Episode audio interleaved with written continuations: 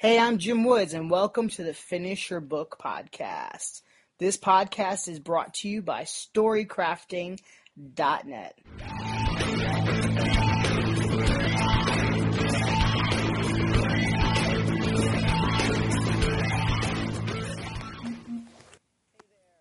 Hey there.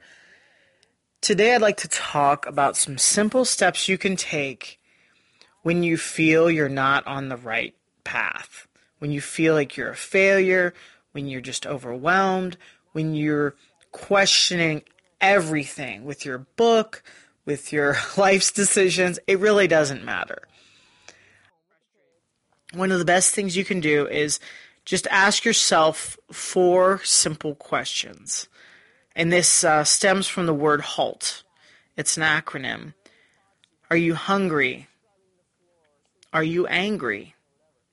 Are you lonely? And are you tired? If you throw in a few of these combined together, this is where that uh, the the term that most parents know very well is hangry. Your kids get hangry. They're so they're hungry, and once you get hungry enough, you get angry. Well, I think that most adults are simply really tired. I think we're really tired. And I do think there is a loneliness as well, um, a longing for connection, if you will. As writers, we are often alone a lot. So it's very possible there could be some loneliness in there. Writing is a mentally draining activity. So you have to assume there's some tired in there as well. And I don't know about you, but I'm sure doing more like today than I was, you know, a few years ago. I'm doing so many different things. I feel like our our in, our inboxes have gotten more more information in there. There's more tasks, there's more emails, there's more to do. So if you're tired, which you very likely could be, that's a factor as well.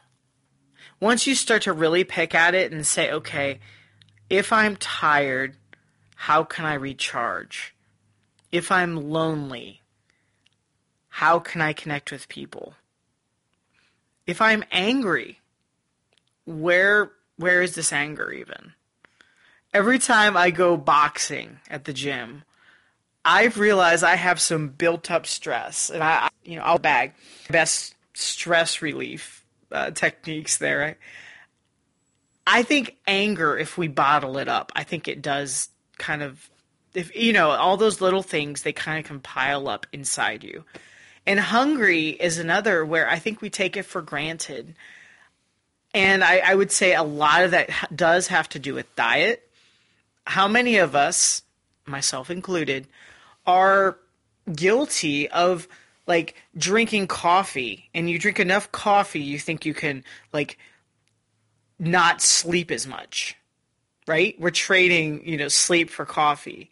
And instead of having lunch you know you just have more coffee or or you have a donut or something that you know isn't going to you know sustain you. So then you have a sugar crash. What do you do? Have more coffee.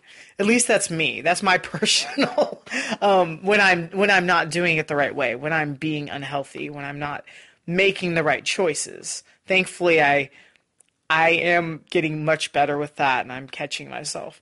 But i really do think there's a lot that we can pick apart in the word halt. I think there's a lot of things if we just kind of scratch beneath the surface there if you're feeling like a failure there there really are a couple main issues and you just have to pick one. You can't solve all the problems that you have at once. If you're not writing, why are you not writing? I'm tired. Why are you tired? Oh, I'm doing more stuff at work. Okay. Now you're getting there. Now you're figuring it out. Uh, what can I do to recharge?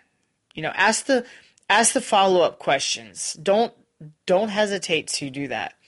If you need any help, if you need support, I'd be glad to help. Just reach out and contact me. I uh, I know this was a little bit off of the book topic, but let's be honest.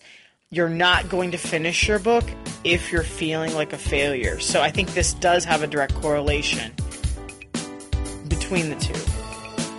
I hope this does challenge you and encourage you to be honest with yourself as you continue to move forward. Thanks so much for listening, and I'll see you next time.